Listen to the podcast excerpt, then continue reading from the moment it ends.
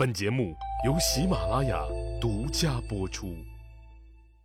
上集咱们说到，说匈奴人在那个国际关系搅屎棍中行月的搅和下，悍然入侵大汉朝。老将军东阳侯张相如临危受命，把匈奴人赶回了塞外。丞相张苍因为过失而辞职。那再换谁当这个国家的二把手合适呢？刘恒还真是有点为难了。咋的呢？跟着老爹刘邦打天下的那些个老伙计们都死的差不多了，就是个别活着的几个也都坐了轮椅了，没合适的人选呢。自己的心腹里也没有太出众的人儿。再说他们人年轻，也没啥功劳，根本镇不住场子，根本呢。说自己好不容易看中一个贾谊同志吧，还早早就死了。刘皇帝左琢磨右寻思，还得从那些老革命里硬拉出一个人来当这个丞相。最后选出一位来，这个人是谁呢？这个人就是申屠嘉。老李简单介绍一下这个申屠嘉。他当年和刘邦同志一起南征北战，那是亲亲的战友。因为有功，被刘邦任命为都尉。刘邦死了以后呢，到了汉惠帝刘盈时期，他升任淮阳郡守。刘恒被推举为皇帝的那年，为了拉拢这些曾经跟随着老爹南征北战的老干部，把年俸在两千担的官员都给他们封了爵位。那次一口气儿就封了二十四个关内侯，申屠家就是其中之一。他还得了个五百户的食邑。刘恒就以原来的食邑封他为固安侯，但申屠家这个老革命可倔得很，为人廉洁正直。刚当上丞相，就对外宣布说不接受任何人的私自拜访。说白了就是，你别来我们家走后门有事啊，你一律去我的办公室谈。私事拜访，对不起，一律不接待。他更眼里揉不得沙子。他一上台，就给汉文帝刘恒闹了个下不来台，这又是咋回事呢？记得老李之前说过，汉文帝刘恒的那个小男朋友邓通吧？刘恒估计是女人玩腻了，恶心了，反倒把这个小男朋友爱的不行不行的。除了赐给他铜山，让他自己造钱富可敌国以外，还把他提拔为太中大夫，让他在政治上也前进了一步。每天带在身边，那时候也没个组织部啥的，提拔干部先谈谈话、交交心这种事儿，那也只能是刘皇帝亲自来了。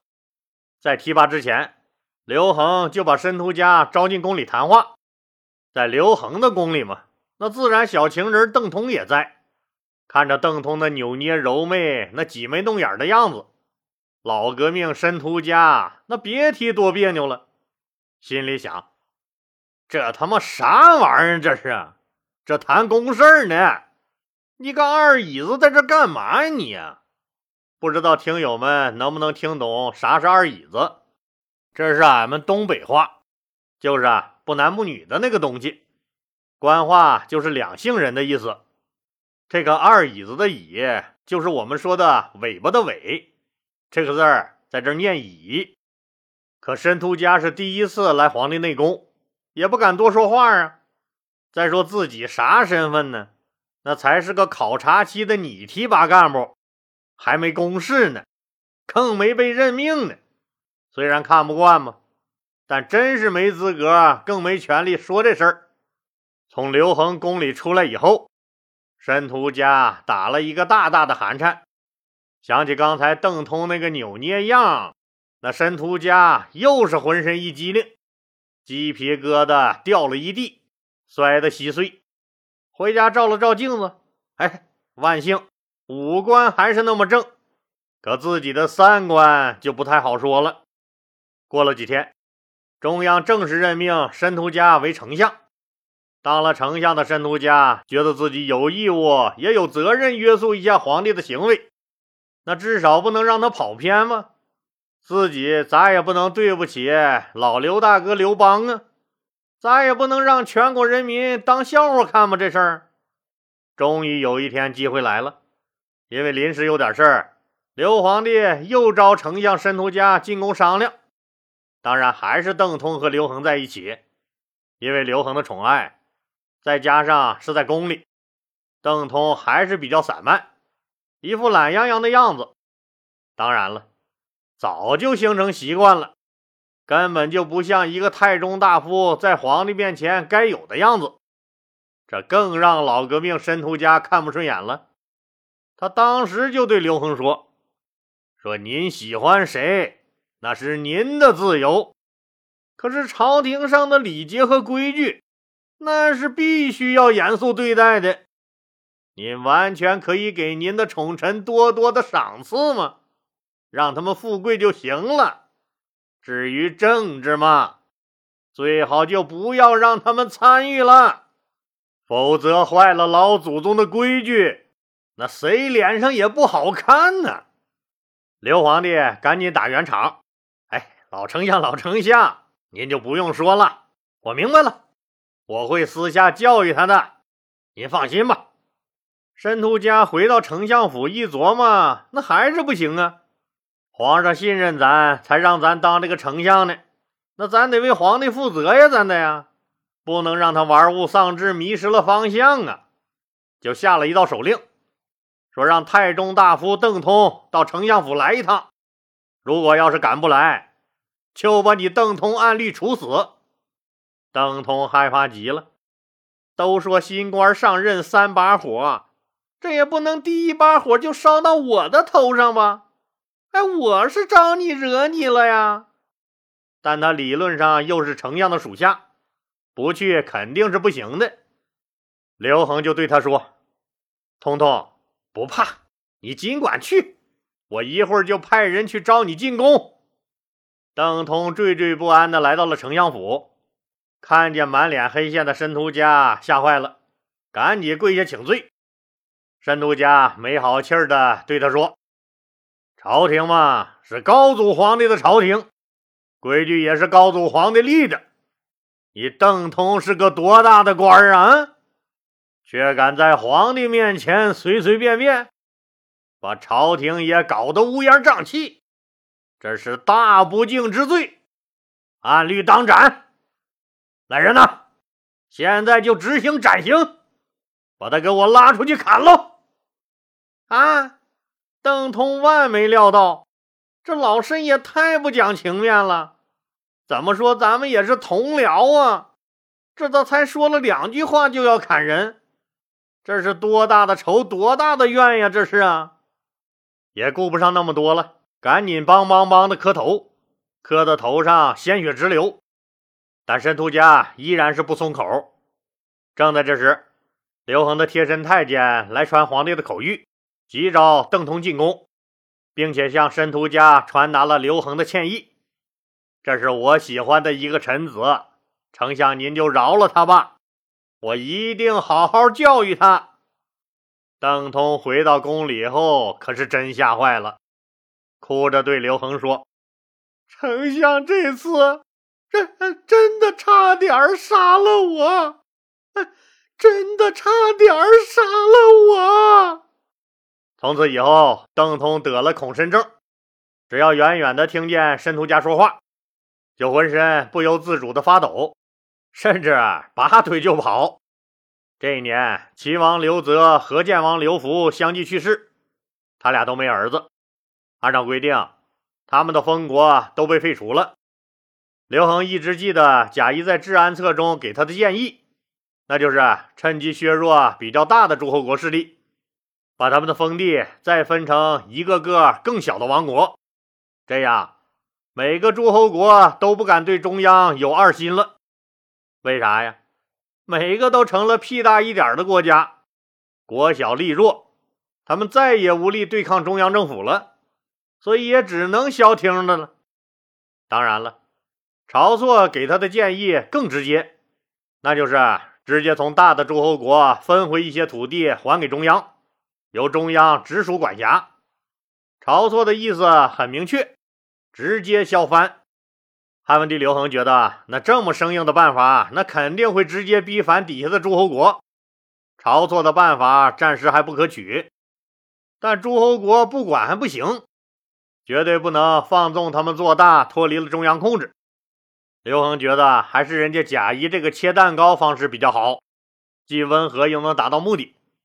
汉文帝十六年，也就是公元前一六四年，刘恒开始了第一步计划，准备肢解齐国这个强大的诸侯国。老李带您先捋一捋齐国的现状。听友们都知道，齐国最早是刘邦的长子刘肥的封地，可惜这个刘肥他不是个嫡长子。而是当年刘邦还没犯辙的时候，和村里的曹寡妇私通生了他，所以虽然是老大，但却没有继承皇位的资格。加上老娘曹寡妇死得早，老爹又在外面成天干那不靠谱灭九族的造反营生，您想这孩子能有个好？谁稀得管他呀？没饿死就算不错了，自然从小就受了不少的苦。刘邦也可能是为了补偿他吧，就把他封到当时最大最富饶的齐国为王。刘肥苦尽甘来，那一下子从穷小子变成了亿万富豪，这一下子可得着了。傻小子睡凉炕，那全凭火力壮，天天娶媳妇儿，月月生儿子，一口气儿就生下了九个大胖小子，闺女就更多了。老李以前讲了，刘肥死了以后。大儿子刘襄继承了齐国的王位。刘襄死后，传给了他的儿子刘泽。刘泽没儿子，他死了以后，按照规定，没有继承人的封国就要被除国了。刘肥的二儿子朱虚侯刘章和三儿子刘兴居，在这个诛灭吕氏家族中立有大功。老李也都讲过，刘璋被封为城阳王，传到他的儿子刘喜手里，被迁为了淮南王。刘兴居被封为了冀北王，一年以后造反被杀，自然他的冀北国就被除国了。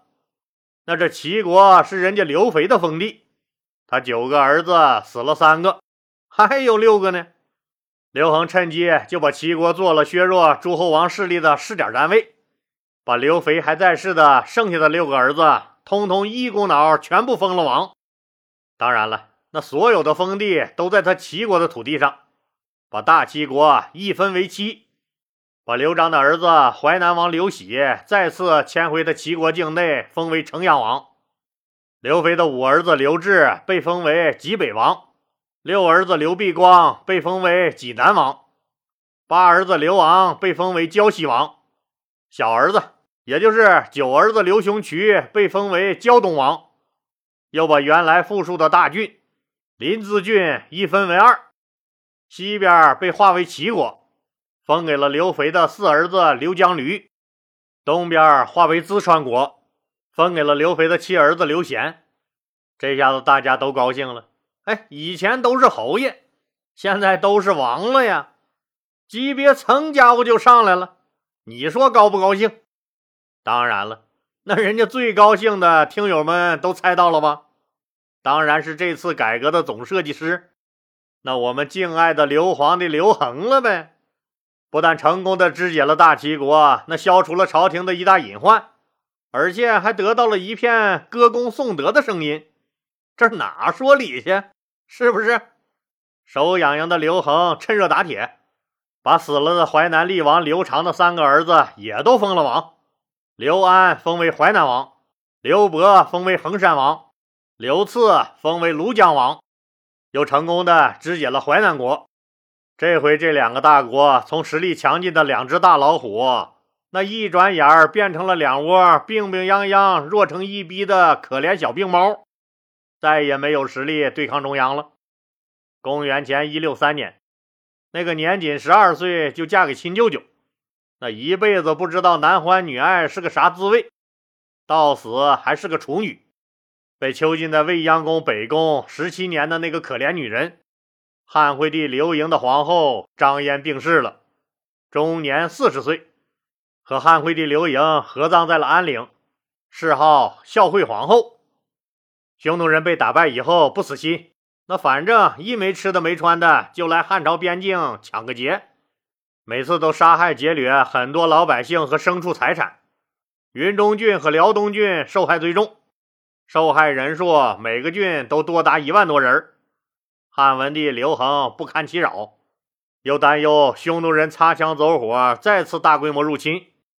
公元前一六二年，刘恒就又派使者到匈奴去谈和亲的事儿，当然又是许给匈奴人大大的好处。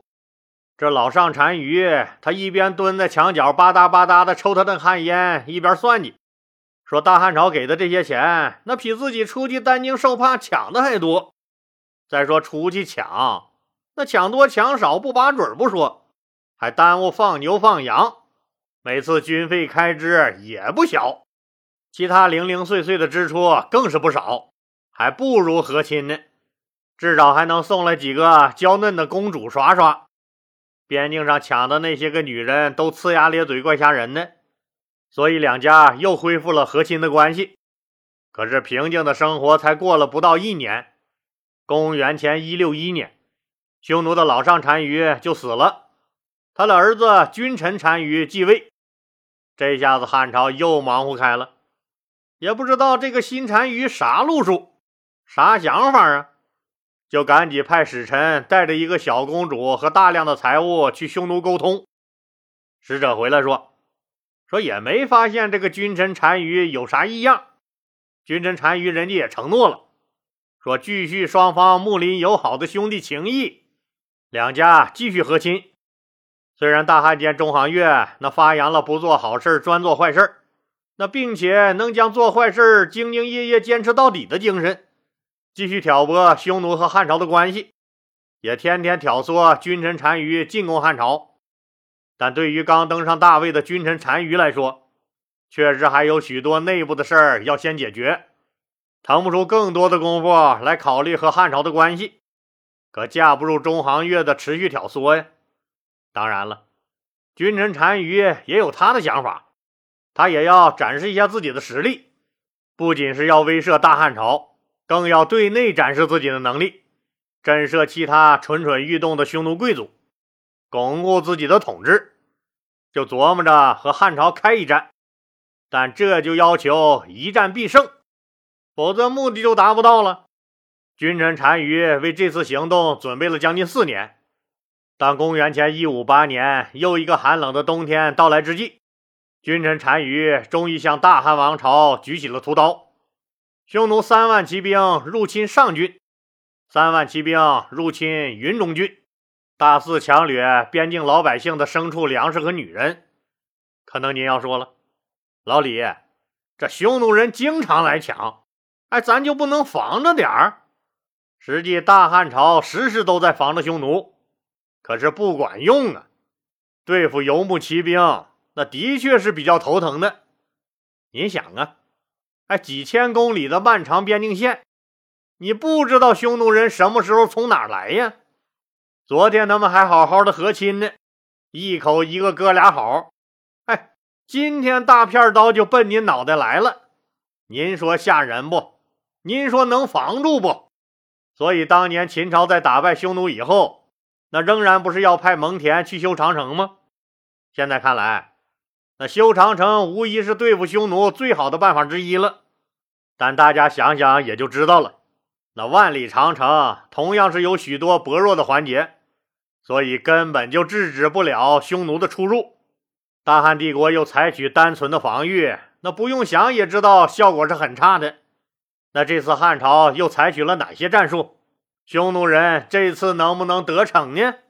咱们呀，下集接着说。好了。今天就说到这儿吧，谢谢大家。